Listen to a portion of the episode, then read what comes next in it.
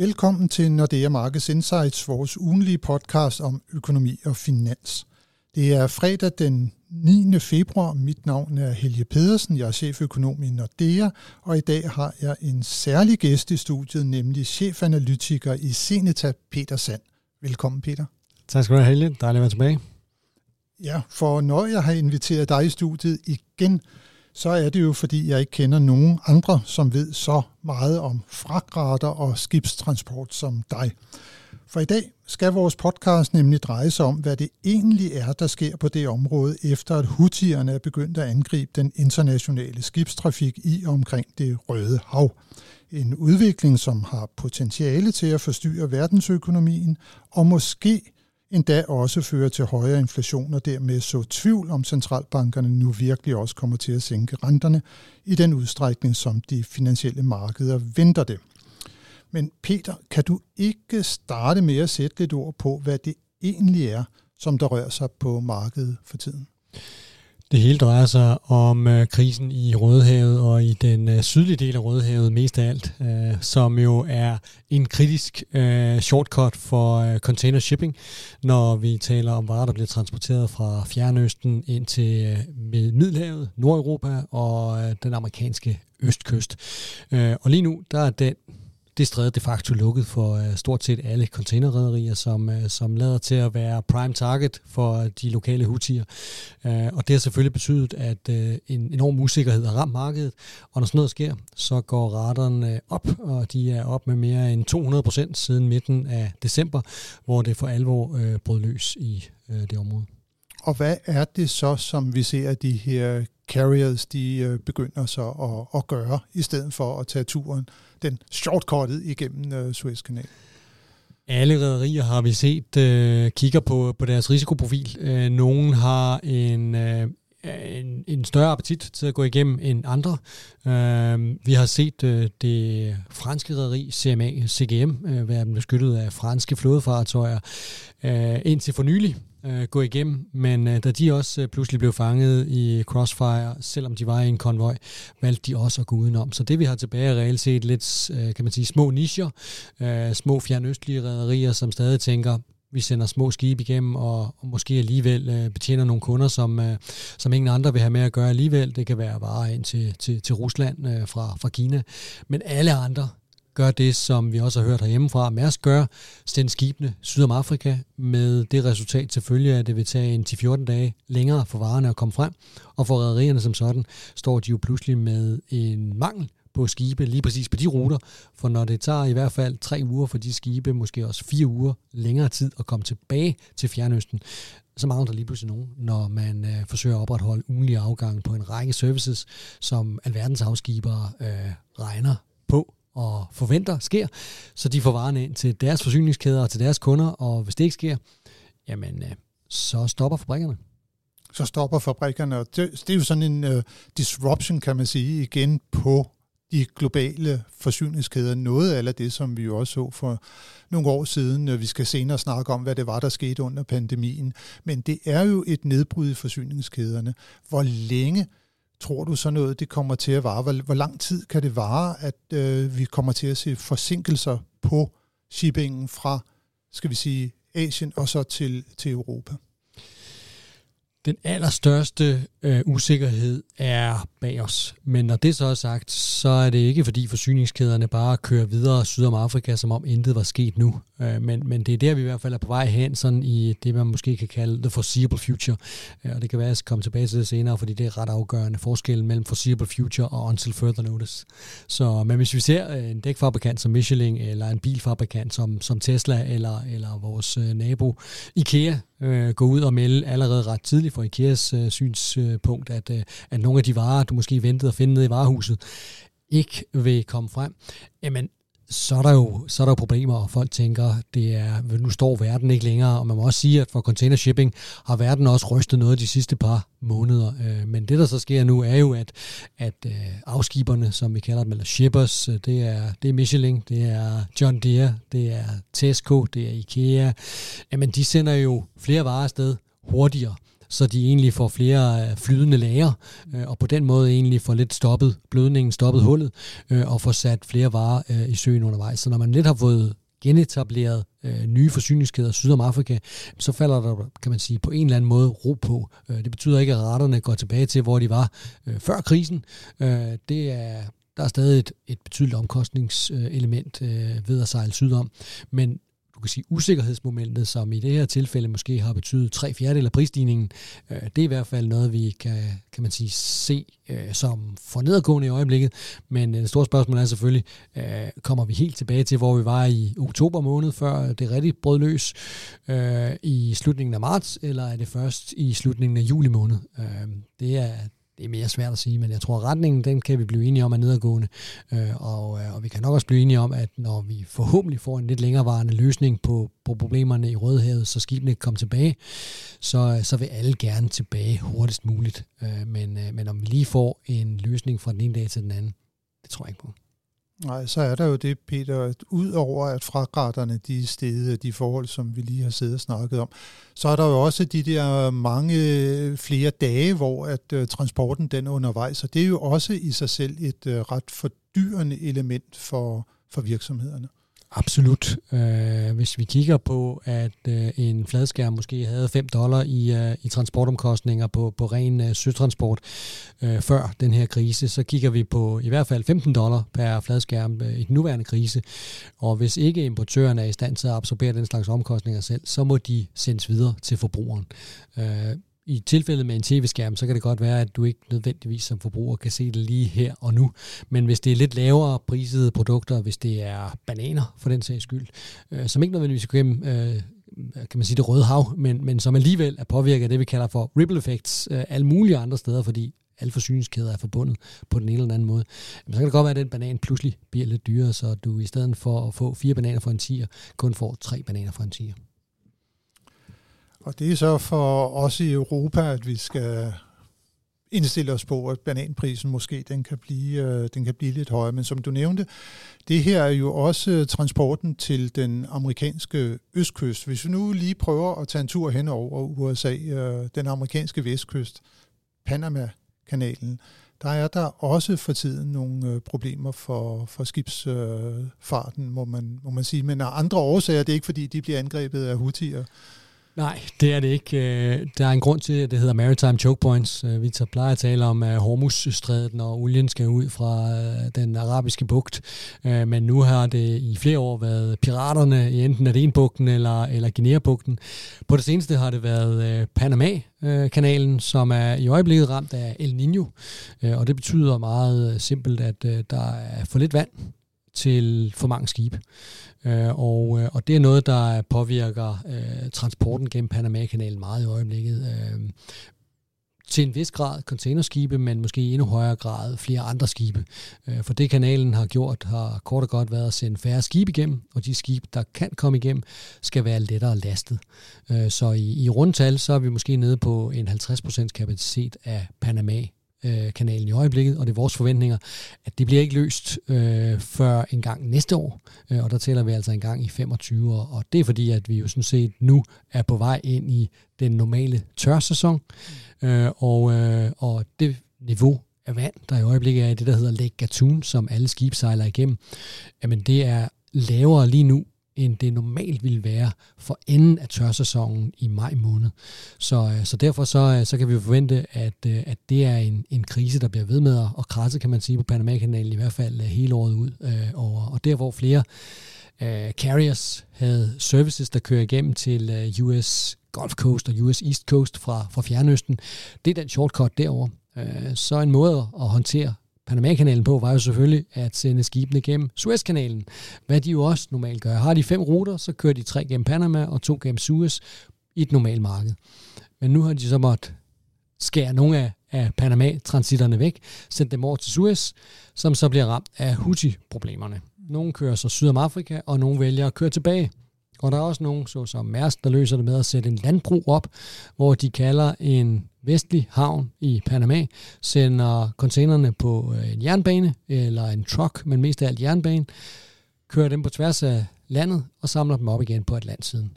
Alt sammen noget, der er dyrere og mere bøvlet og tager længere tid. Har det så også haft en øh, kraftig effekt på, på fragtraterne, når det er, at vi ser på transporten gennem, øh, gennem Panama? Ja, det kan man sige. Vi følger jo en, en rute tæt som, øh, som Shanghai til Houston, for eksempel, inde på Senesas platform. Øh, og der kan man jo se, at der, hvor at gevinsten er størst, ligesom nu, når Suez er lukket, så har stigningen af fragtraterne også været størst på Fjernøsten Middelhavet, fordi det er der, øh, kan man sige, besparelsen ved shortcutten er størst. Øh, så der har vi set klart en, øh, kan man sige, en højere effekt og højere rater hurtigere på en rute som den, fordi den pludselig bliver presset på, på kapacitet, og, og de importører til Nordamerika, der plejede at køre det igennem enten Golfkysten eller Østkysten via Panama, er tvunget til at finde alternativer. Og der kan man sige, redderne og speditørerne eller freight forwarderne kommer selvfølgelig med, med flere gode bud på, hvad det kan være. Øh, og det er alt lige fra at bringe dem så i større grad ind til vestkysten. Nogle af de havne, som oplevede de allerstørste problemer under coronakrisen, fordi de i den grad pakkede til og blev øh, overbelastet. Øh, de får måske nu chancen for at vise, at de kan gøre det godt igen, fordi der er forventninger om, at, at ikke bare Panama-kanalen øh, vil, vil give dem lidt mere at lave, men også øh, det, der på østkysten er de kontraktforhandlinger for en, øh, en ny overenskomst mellem havnearbejderne mm. og, og, øh, og havnene. Øh, sådan en skal signes senere på året, øh, og det plejer at give øh, ballade. Det plejer at give ballade, men balladen den har vi jo i hvert fald nu øh, på, på fragtraterne, både øh, når det er, vi ser på Suez, og også når vi ser på, på Panama-kanalen.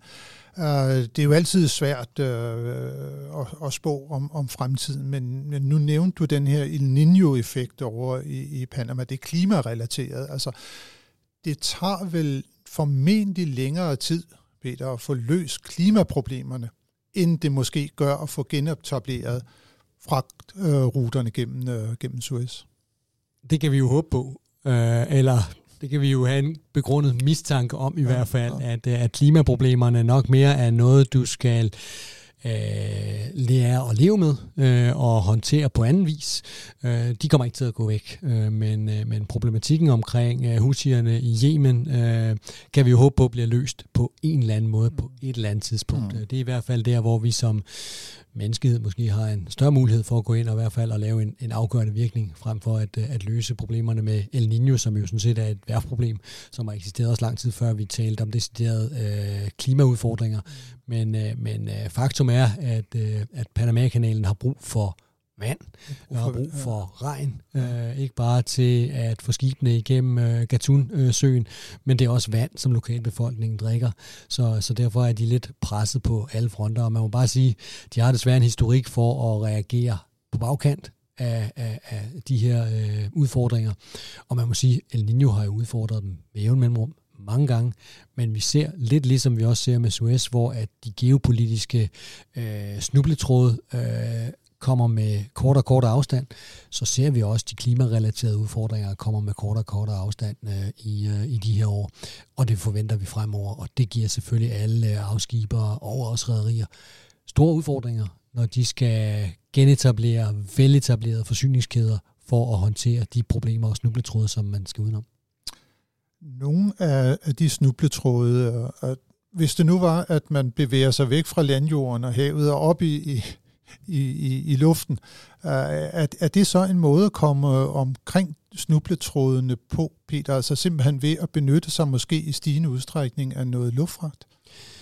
Hvis du har nogle varer, som skal nå frem i tide, øh, fordi de for eksempel skal ramme en det kan være, at det er inden for tøjindustrien. Du har en kollektion, der skal frem til, øh, til, til foråret. Så har du ikke mulighed for at vente 14 dage, 3 uger på, at skibet lander.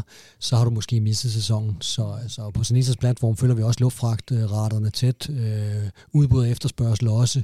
Øh, og vi kan se for eksempel øh, en rute ud af Vietnam, som er et stort øh, produktionsland øh, for, øh, for, øh, for apparels, som vi kalder det, altså tøj øh, af forskellige slags, øh, har set meget store øh, vækstrater på efterspørgselen af lufttransport igennem de sidste par uger. Øh, faktisk så meget som, øh, som øh, eller mere end det vi så øh, i, øh, i ugerne op til jul. Øh, så, så det er i hvert fald et udtryk for, at øh, dem, som har tidsfølsomme varer, bliver nødt til at betale en højere pris for at få varerne frem, for hvis de kom for sent frem, var de øh, værdiløse. Så det vil sige, hvordan, hvordan udvikler sådan luftfragtraterne sig så for tiden? Altså en ting det er, at man måske må betale mere for det, men har luftfragtraterne, har de også set en stigende tendens som følge af, at der nu er en stigende efterspørgsel efter at, øh, at transportere øh, via luftvejene. Det er så afgjort. Øh, vi kan så til gengæld også konstatere, at, at efterspørgselen efter luftfragt har ikke bragt øh, luftfragtraterne op med 200%, som vi så på, øh, på, øh, på øh, container shipping fragtraterne. Men vi har set øh, en effekt. Øh, raterne er, øh, er vendt øh, i det, der normalt er lidt en lavsæson for, for luftfragt. Så er raterne op med en 20-25% øh, på ruter ud af, af Kina eller Vietnam ind til, øh, ind til Europa. Vi har ikke set nogen effekt på, øh, på Pacific, altså ind til Nordamerika. Der har ikke været noget på, på luftfragt. Øh, men det er et af flere alternativer, som, øh, som afskiberne kigger på, øh, når de øh, ser på øh, søtransport som værende en pludselig noget dyrere, men også meget langsomlig proces. Så de kigger også på kombinationer af luftfragt og søfragt, hvor de enten sejler til Dubai, og så flyver det videre derfra, eller også sejler de det til Los Angeles, og flyver det fra LAX. Øh, og hvorfor det kan lade sig gøre? Jamen, det kan blandt andet lade sig gøre, fordi at, øh, at den rute fra LAX og ind til Frankfurt for eksempel, er det, vi kalder for en backhaul. Det vil sige, at der er ikke noget stort pres på, øh, på last og volumen og kapacitet, så prisen kan holdes lidt nede. Men det er klart, hvis man kigger på sit klimaregnskab og sammenligner en ocean shipping transport gennem Suez med, med et Sea Air øh, produkt via LAX, så kigger du på omkring 6.200 procent op. Så, øh, så det er ikke noget, man, øh, man gør øh, af sin god vilje. Det er noget, man gør, fordi man bliver nødt til det, og det er nødvendigt. Om man så klimakompenserer senere, det, øh, det må så være en anden historie. Ja, fordi øh, det øh, omkring klimaaftrykket, man kan vel sige, at noget af det, hvor at du har det mindste klimaaftryk, det er, hvis du benytter dig af jernbanerne.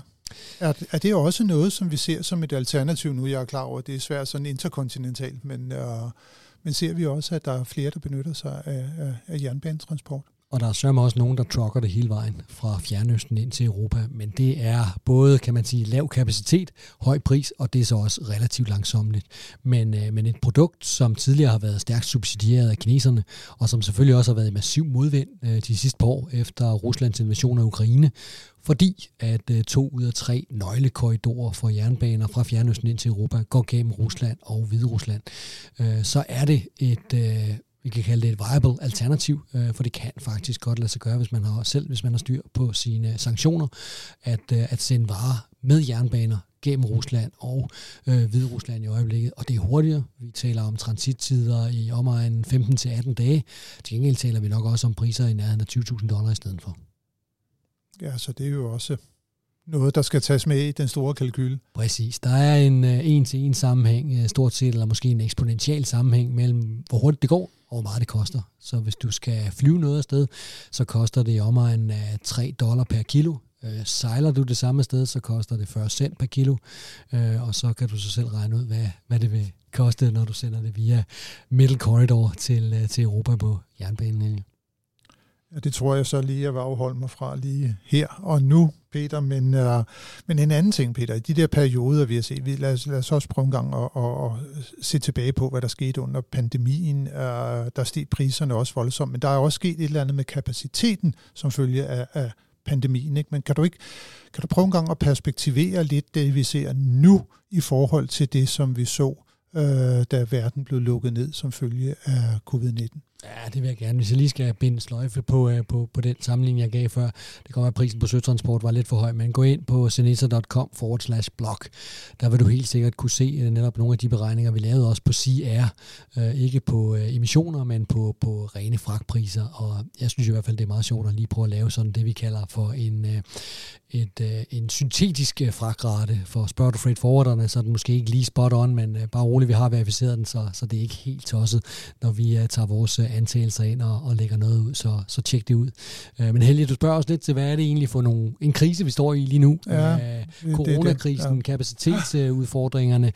Øh, der har på kort tid været mange forskellige kriser. Øh, selvom øh, du og jeg også har, har været her, da det hed Global Financial Crisis, og vi kiggede på 2016 som et hul i jorden, da, da kineserne lige skulle have genstartet økonomien, så er den krise, vi står i nu, både anderledes af natur, men mest af alt også anderledes af løsning. Hvis vi lige kigger på corona først, så var efterspørgselen afsindig høj i Nordamerika. Og det var den primære årsag til, at raterne dengang lå og rodede mellem 12 og 16.000 dollar, hvorimod vi kigger her under Rødhavet på en 4-5.000 dollar. Mm. Så, så hele, kan man sige, uh, scope uh, er selvfølgelig afgørende her. Det var væsentligt dyrere i den krise, som udviklede sig og udfoldede sig under corona, fordi den var så ensidig, men også så brutal og langvarig. I mellemtiden havde du så Ever Given, der sad fast i uh, Suezkanalen også i foråret 21. Mm. Der skulle mest af alt en større gravko til, uh, og så fik, uh, så fik vi den fri løbet af en uges tid. Det gav selvfølgelig også nogle effekter, nogle, uh, nogle udfordringer, men på mange måder var det en mere kortvarig krise med en anden løsning. Nu står du med hutierne, hvor at man kan sige, at løsningen ligger ikke lige for. Vi har næsten daglige udvekslinger af skyderier mellem, uh, mellem koalitionsstyrkerne og, og, og, og hutierne, så, så det går stadig lidt den forkerte vej, tror jeg, i forhold til en, en, en fast løsning der. Men faktum er, at øh, jeg plejer at sige, you cannot defy gravity. Vi har en industri, container shipping industrien, som har fået mange skibe ind, særligt de sidste år, fordi en del af de penge, der blev tjent under corona, er geninvesteret i den industri, de elsker alle sammen, container shipping. Så sidste år så vi omkring 2 millioner tøv blive leveret. Det svarer til en flådevækst på en 6-7 procent. Det venter vi også sker igen i år. Sidste år så vi en efterspørgselsvækst på 0,2 procent. I år venter vi en 2-3 procent. Mærsk venter en lille smule mere. Nu må vi se, hvem der i sidste ende ender med at, at, at ramme den. Men hvorom alting er, så er der en stigende uligevægt mellem udbud og efterspørgsel, og det giver alt andet lige hvis man tager kriserne væk, et nedadgående pres på raterne. Og det ser vi for resten af året, det ser vi for 25, og det ser vi nok også ind i 26 med de, kan man sige, sæsoner undervejs, der giver noget volatilitet, uanset hvad. Så det du i virkeligheden siger nu, det er, at den øh, overkapacitet, der måske allerede er eller er på vej på markedet, det vil være med til at holde prisstigningerne i ave, og at vi måske endda kan forvente at se, at fragraterne de er ved at have toppet? For de ruter, der var allermest påvirket og er allermest påvirket af Rødehavskrisen, har vi nok set et marked, der er toppet. Igen, det, det, det, hvis man kigger lidt på fra den ene afskiber til den anden, er der i en krise som den her stor forskel. Øh, der har faktisk været større forskel end under corona for, hvad de små og store afskibere betalte undervejs. Øh, men, øh, men vi tror, at retterne umiddelbart er toppet ind til, til, til Middelhavet og ind til Nordeuropa. Men kigger vi på, øh, på varer ind til Nordamerika, jamen, så går de stadig højere. Øh, og det er jo, kan man sige, pointen om, at, at alle øh, rør i et logistiksystem er forbundet. Øh, så, så når der sker en forrykning på en af verdens allervigtigste øh, hovedår for container shipping, hver gang der kører fem containere til havs, så kører mindst en af dem igennem Rødehavet. Øh, det er så betydeligt øh, et, et, en forskub eller en, en, en rystelse i systemet. Så, så retterne ind til, til den amerikanske østkyst fortsætter op, den amerikanske vestkyst fortsætter op. Så, så det er en, en, en situation nu, hvor at man kan sige, at kan ikke flyve, men det gør den. Mm. Men det gør jo også, at hvis vi kigger på et, et regnskab, som, som kom i går fra, fra Mærsk, så så vi jo et tab på Ocean allerede i Q3 og vi så et øh, lille hul i jorden i Q4. Så det giver også en idé om, hvad, hvis vi skal ned på de niveauer igen rent fragtgræssemæssigt, hvad ikke vil være usandsynligt, så kræver det jo også en, en indsats fra øh, rædderierne til enten at håndtere overkapacitetssituationen med at lægge skibe op, mere eller mindre permanent, eller begynde at sejle radikalt langsommere. Så Peter, sådan en konklusion på alt det her. Øh, vi er nok ved at have nået toppen, måske på fragtrater til Europa, til USA. Der kan der fortsat øh, ske noget i den uheldige retning, om man så kan sige. Raterne kan stige lidt mere.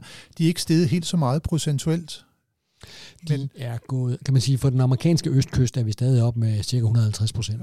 Ja. Øh, til vestkysten øh, og noget, der minder lidt om det. Øh, så, men, men det kommer så blandt andet også af, at, øh, at det er nogen, særligt den rute fra Fjernøsten eller Kina ind til den amerikanske vestkyst, øh, Los Angeles, det er en nøglerute for containerrederierne. Det var der, de allerede for et års tid siden begyndte at håndtere overkapacitetssituationen betydeligt med at skære i den kapacitet, de reelt set udbød på den pågældende rute. Helt konkret øh, startede de i, øh, i anden kvartal med at skære 7% af den kapacitet, de tidligere havde udbudt. Det gav lidt en effekt, ikke så meget. så doblede de down i tredje kvartal, skar 14%, og så skete der noget. Så kunne de presse prisstigningerne igennem, og det er egentlig lidt den stigning opad, vi har fortsat øh, set her. Så, så på den måde kan man sige, at øh, rædderierne har nogle værktøjer.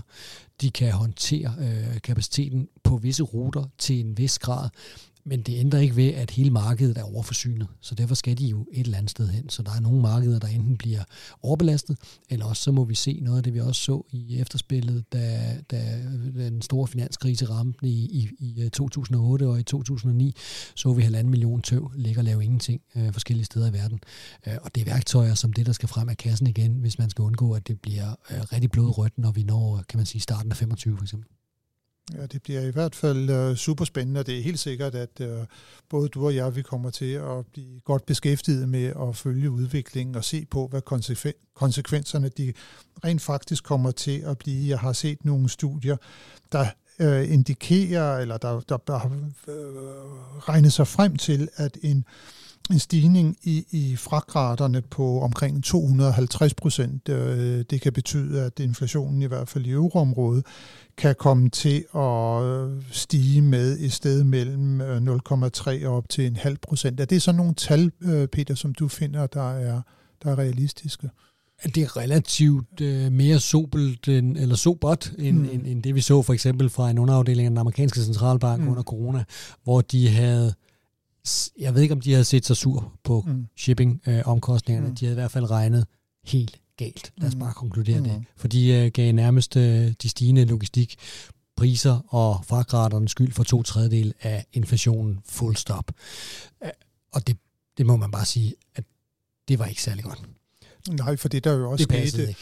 under pandemien, og som der jo også skete med, i forbindelse med energikrisen, det var jo, det var ikke kun fragrater, det var råvarepriser, det var energipriser, der, der steg så kraftigt og gav anledning til denne her nærmest eksplosiv udvikling i, i forbrugerpriserne. Og der er transportomkostningerne, Peter. Det er jo kun en lille del af de samlede omkostninger. Og nu sidder jeg jo og nikker, det kan lytterne selvfølgelig ja. ikke se, men, øh, men du har fuldstændig ret. Øh, det her er et element, det er et betydeligt element, men det er også et element, der er øh, kan man sige, produktafhængigt. Øh, så, så det, jeg plejer at sige i en situation som den her, det er, at der er nogle produktgrupper, hvor at importørerne ikke kan absorbere omkostningerne selv, hvor den slags øh, prisstigninger bliver nødt til at skubbes igennem. Men der er også andre produkter, hvor at øh, importørerne øh, har mulighed for at absorbere det, og hvor du som forbruger måske ikke nødvendigvis vil føle det direkte. Men, men igen også, hvis vi sammenligner med den situation, vi havde bare for tre måneder siden, jamen så er prisstigningerne på transport gået op med ja, 200-250 procent. Og det er klart, uden det element, jamen, eller med, kan man sige, med det element, jamen, det er selvfølgelig noget, der presser til inflationen.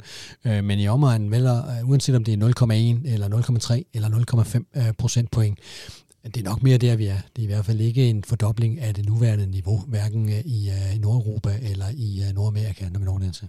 Og det lader vi blive det sidste ord i vores øh, podcast nu her, i hvert fald den del, hvor du er med, Peter, direkte, øh, hvor vi har haft, synes jeg, en, øh, en rigtig, rigtig spændende øh, gennemgang af, hvad det egentlig er, som der rører sig på, øh, på markedet. Men vi skal jo som altid her i vores øh, podcast også lige kigge ind i, hvad det er, der kommer til at sætte dagsordenen øh, på de økonomiske nøgletal i næste uge. Og øh, det er, må vi nok konstatere igen, sådan en af de relativt tynde øh, uger, rent nøgletalsmæssigt, som vi går ind i, og det er jo fordi, at det er her i midt ugen øh, på, på, på, på måneden. Øh, men der kommer ikke desto mindre øh, nogle tal, hvor vi i hvert fald kan sige, at de bliver mødt med nogen spænding herhjemme. Vi får nemlig på mandag øh, tallet for den danske inflation i øh, januar måned. Vi har over de seneste par måneder set sådan en svag stigende tendens. Vi kom jo helt ned fra 0,1 i oktober, og så har vi så en inflation på 0,7 procent, og det er jo ikke meget Peter. Det må vi konstatere i, i, øh, i december måned. Nu kommer januartallet, og vi har altså en forventning om, at vi kommer til at se en lille yderligere stigning i den hjemlige inflation, måske op til omkring en procent. Uh, og så får vi lidt uh, tal for, hvordan det går i europæisk og tysk økonomi uh, på tirsdag, og det er det såkaldte CDW-tal, både for euroområdet og Tyskland, som bliver offentliggjort det er finansanalytikernes vurdering af den økonomiske situation der, og der må vi i hvert fald bare konstatere, at det ligger for tiden på et meget, meget lavt niveau øh, i, i den tyske økonomi, især de sådan nuværende økonomiske forhold ligger på et, et meget svagt niveau. Tysk økonomi vonder sig jo i den grad under øh, den nedtur, den recession, som vi ser i, i fremstillingssektoren for tiden. Så får vi et af de få rigtig vigtige nøgletal øh, i næste uge. Det er amerikansk inflation, øh, og det er så for januar måned, der bliver offentliggjort også på tirsdag.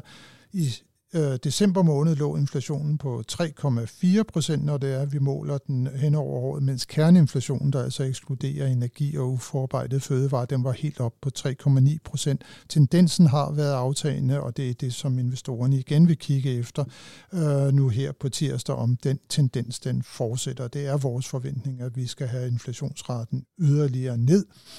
Og så får vi altså også lige et par BNP-tal, som der kan være lidt spændende. Der kommer en revision til euroområdets øh, BNP-flash-tal for, først, øh, eller for fjerde kvartal.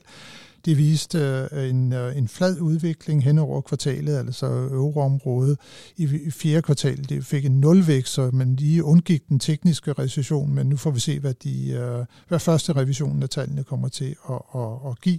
Og så får vi altså på torsdag så fjerde kvartals øh, tal for dansk BNP, øh, og det er den første øh, offentliggørelse, flash-estimatet. Og vi ved jo, at dansk økonomi befinder sig i en teknisk recession, men tredje kvartal blev negativ som følge af et stort tilbagefald i industriproduktionen. Vi har fået tallene for industriproduktionen for fjerde kvartal, de viste en kæmpe fremgang. Så der er noget, der tyder på, at vi måske allerede nu kan øh, slippe ud af den øh, såkaldte tekniske øh, recession. Det bliver i hvert fald spændende lige at se, hvad det tal som kommer på torsdag, øh, kommer til at vise os. Øh, så altså alt i alt en uge med, med relativt få nøgletal, der er vigtige, og ingen øh, interessante rentemøder. Men tusind tak, Peter. Det var en kæmpe fornøjelse at være med. Og det var en kæmpe fornøjelse at have dig med igen, at du gav dig tid øh, til at komme og deltage i vores podcast. Og også en stor tak til alle jer, som har lyttet med. Det håber vi, at I også vil gøre, når vi igen er tilbage med nyt fra de finansielle markeder. thank you